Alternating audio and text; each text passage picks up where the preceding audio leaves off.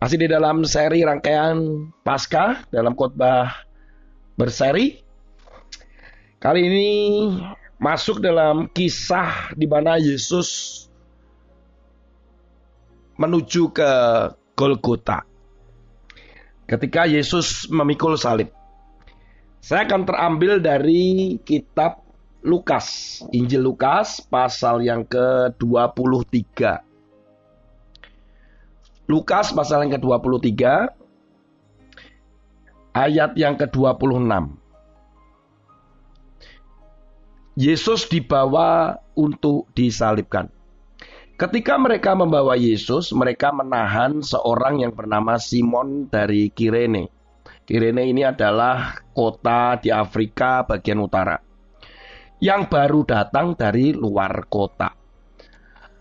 Lalu diletakkan salib itu di atas bahunya supaya dipikulnya sambil mengikut Yesus. Sejumlah besar orang mengikuti dia, di antaranya banyak perempuan yang menangisi dan meratapi dia. Yesus berpaling kepada mereka dan berkata, "Hei putri-putri Yerusalem, janganlah kamu menangisi aku. Melainkan tangisilah dirimu sendiri dan anak-anakmu.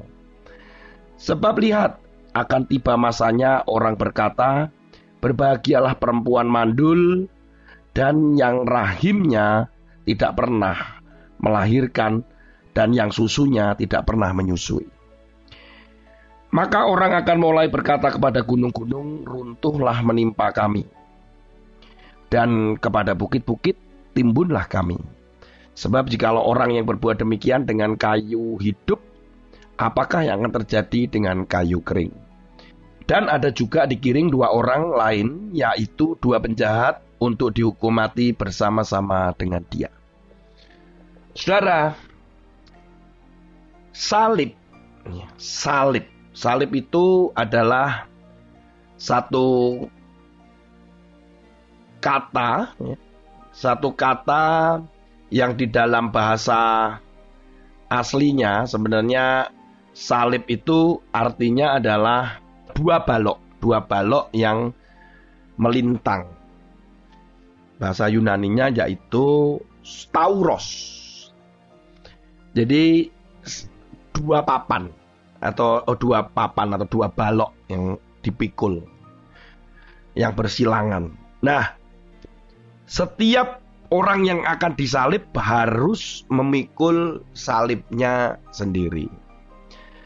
Tetapi pada saat Yesus perjalanan kurang lebih 3 km. Dia harus memikul salib di mana salib itu sangat berat sekali. Lebih berat hampir dua kali lipat dari tubuh eh, dari berat Yesus sendiri. Nah, itu cukup berat sekali.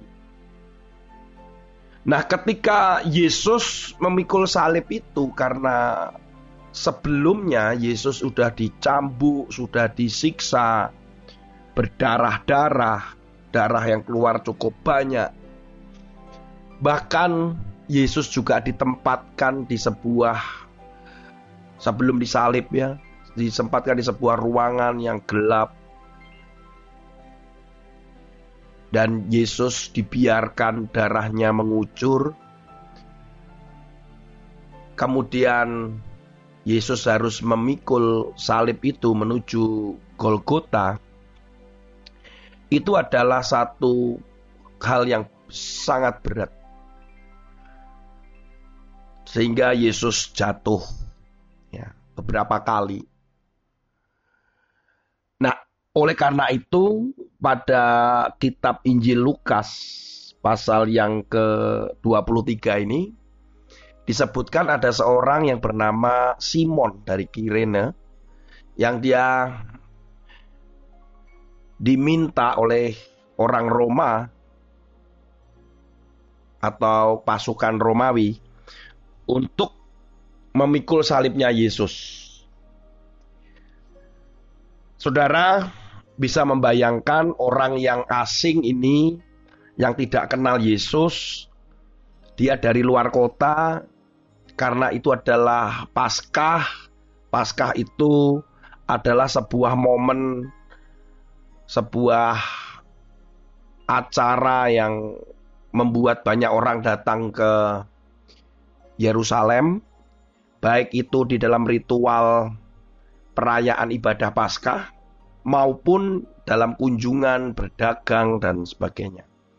Sehingga Simon ini yang baru saja datang, disebutkan dia orang asing yang baru datang dari luar kota, tiba-tiba ditunjuk oleh pasukan Roma, Romawi, kemudian diminta untuk memikul salib.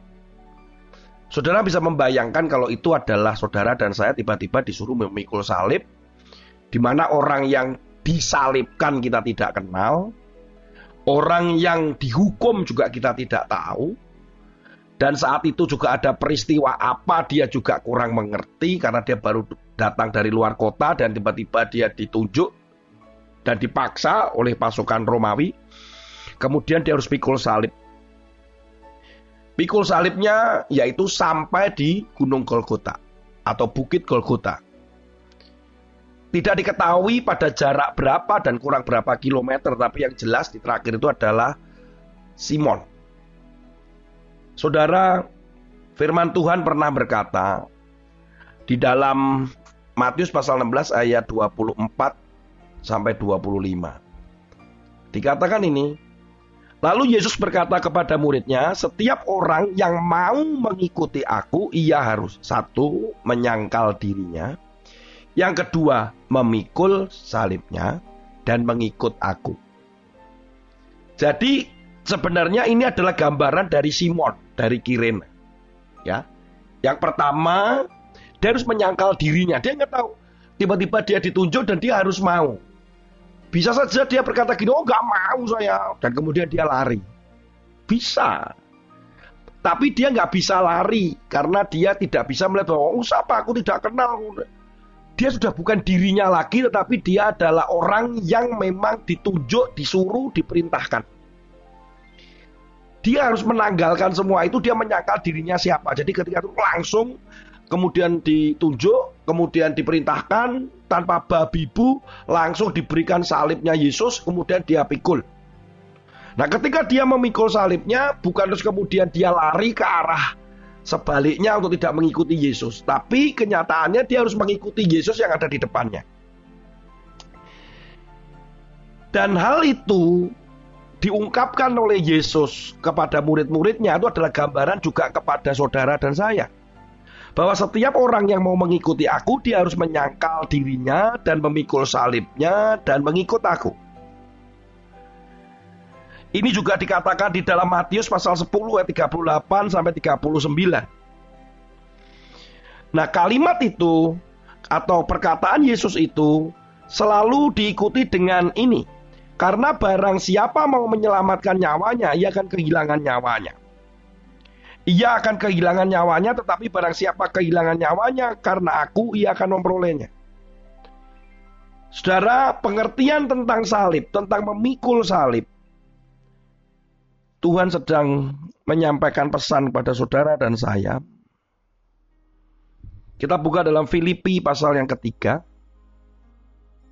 Yang ku kehendaki ialah mengenal dia dan kuasa kebangkitannya dan persekutuan dalam penderitaannya di mana aku menjadi serupa dengan dia dalam kematiannya supaya aku akhirnya beroleh kebangkitan dari antara orang mati. Saudara, salib ada dua hal yang saya mau sampaikan yang pertama adalah memikul salib. Adalah itu salib yang kita pikul.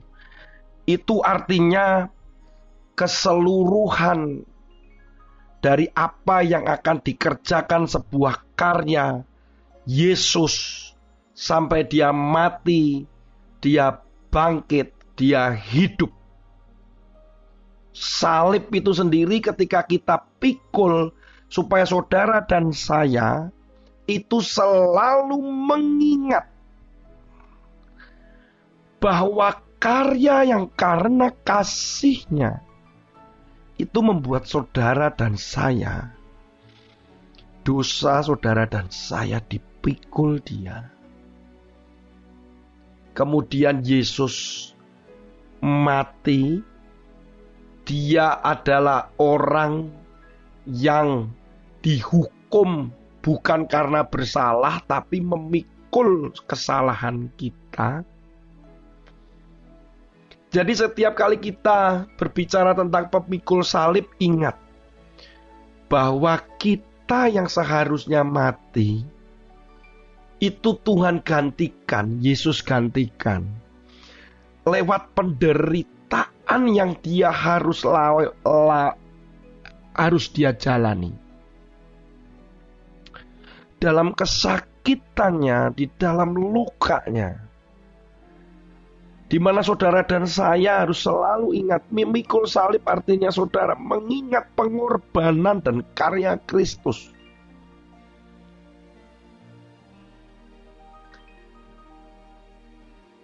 Ada satu lagu ingat kasihnya, ingat kebaikannya.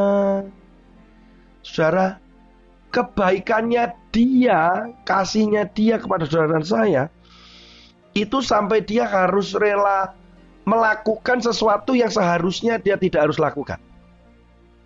Salib. Sehingga firman Tuhan katakan dalam nubuatan bahwa dia seperti domba kelu kelu itu nggak bisa apa-apa domba anak domba yang di penyembelihan mau mati jadi saudara setiap kali kita ngalami apa pun di dalam kehidupan saudara ngalami penderitaan saudara mengalami mungkin mengalami berkat, mengalami kemakmuran, mengalami kesuksesan, keberhasilan. Tetap orang yang mengikut Kristus harus ingat akan pengorbanan Yesus. Ingat akan salib itu. Dalam Filipi pasal 3, 10 dan 11 katakan salib itu berbicara keseluruhan. Bahwa mengenal dia Coba saudara memikul itu belajar untuk mengenal dia, mengenal kuasa kebangkitannya, persekutuan di dalam penderitaannya. Salib itu berbicara penderitaannya dia. Dia tergantung antara langit dan bumi. Menjadi yang terkutuk. Sehingga kita bisa menjadi serupa dengan dia di dalam kematiannya. Mati di dalam dosa, keserupaan menjadi mirip dengan dia seperti kita memikul salibnya di dalam perjalanan itu. Saudara, ketika berbicara memikul salib, satu yang Tuhan letakkan di hati saya adalah saudara harus selalu ingat tentang pengorbanan dia. Saudara harus ingat bahwa dengan salib itu juga Tuhan buktikan dia menyelesaikan dan dia mengalahkan maut dengan dia bangkit. Ketika ada berkata bahwa ada kuasa kebangkitan, beroleh kebangkitan, ada kuasa kebangkitan, saudara juga harus ingat bahwa di dalam salib itu juga ada kuasa kebangkitan, ada kuasa. Jadi yang pertama itu adalah ingat pengorbanan dia. Yang kedua, saudara, yaitu totalitas penyerahan hidup. Orang yang sudah memikul salib itu adalah orang yang hidupnya sudah total, dagingnya sudah mati. Orang yang memikul salib tahu bahwa pasti mati. Jarang sekali orang yang disalib ketika dia memikul salib kemudian dibebaskan. Orang kalau sudah memikul salib itu adalah kematian. Yesus mau supaya saudara dan saya memikul salib itu artinya totalitas penyerahan hidup. Kita mati dalam daging.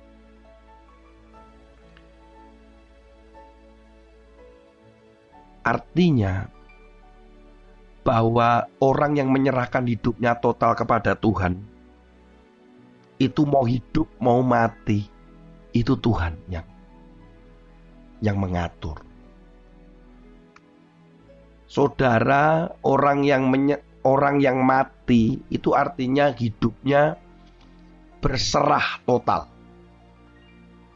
kepada Tuhan. Kita sudah tidak berhak lagi kita yang menentukan hidup dan mati. Kita yang memikul salib tidak bisa kemudian salib kita lempar kemudian kita lari, nggak bisa. Bukan lagi kita sendiri yang menentukan hidup dan mati tapi Tuhan. Banyak orang percaya tetapi tidak pernah memikul salib dalam pengertian tidak ada total penyerahan. Orang yang menyerahkan total di dalam hidupnya kepada Tuhan dengan arti bahwa dia juga memikul salib.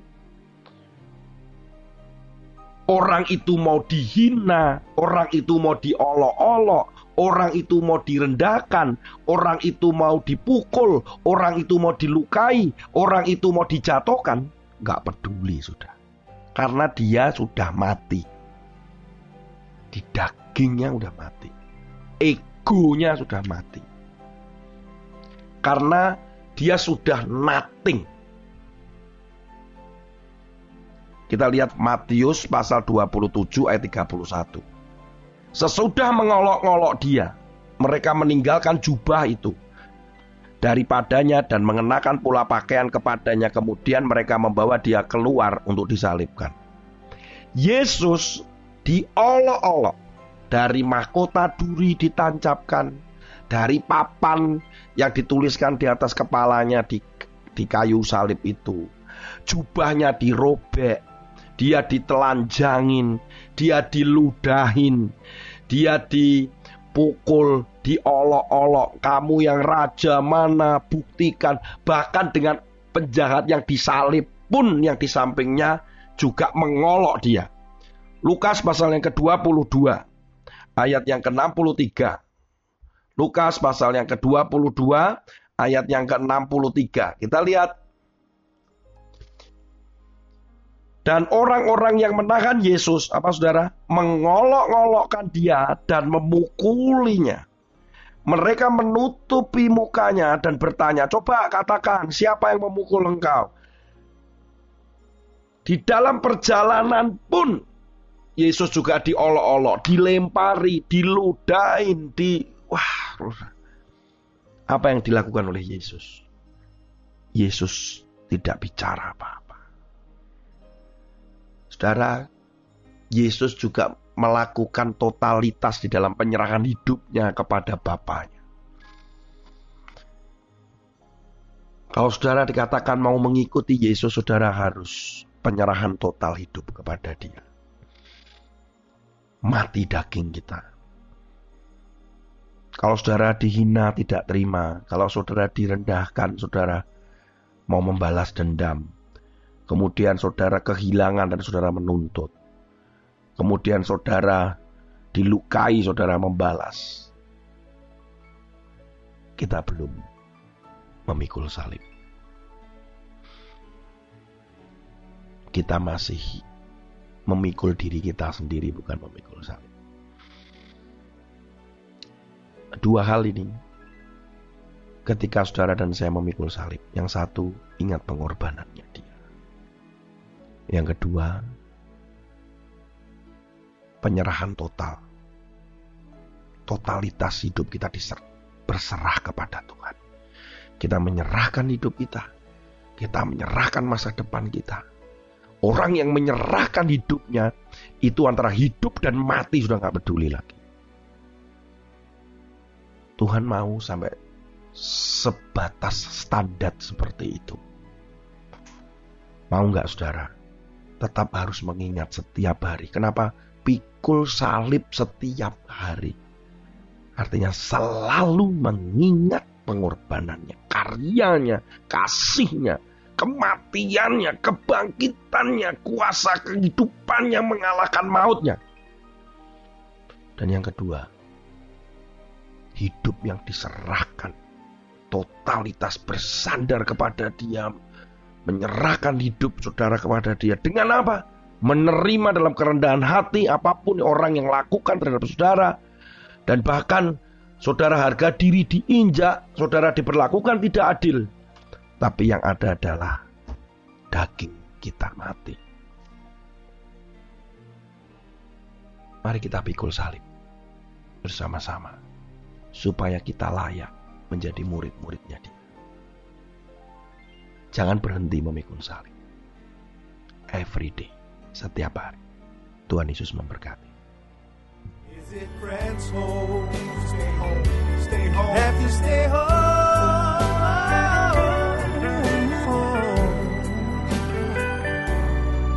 Let's show some love and flatten the curve by staying at home. Save a life, stay at home.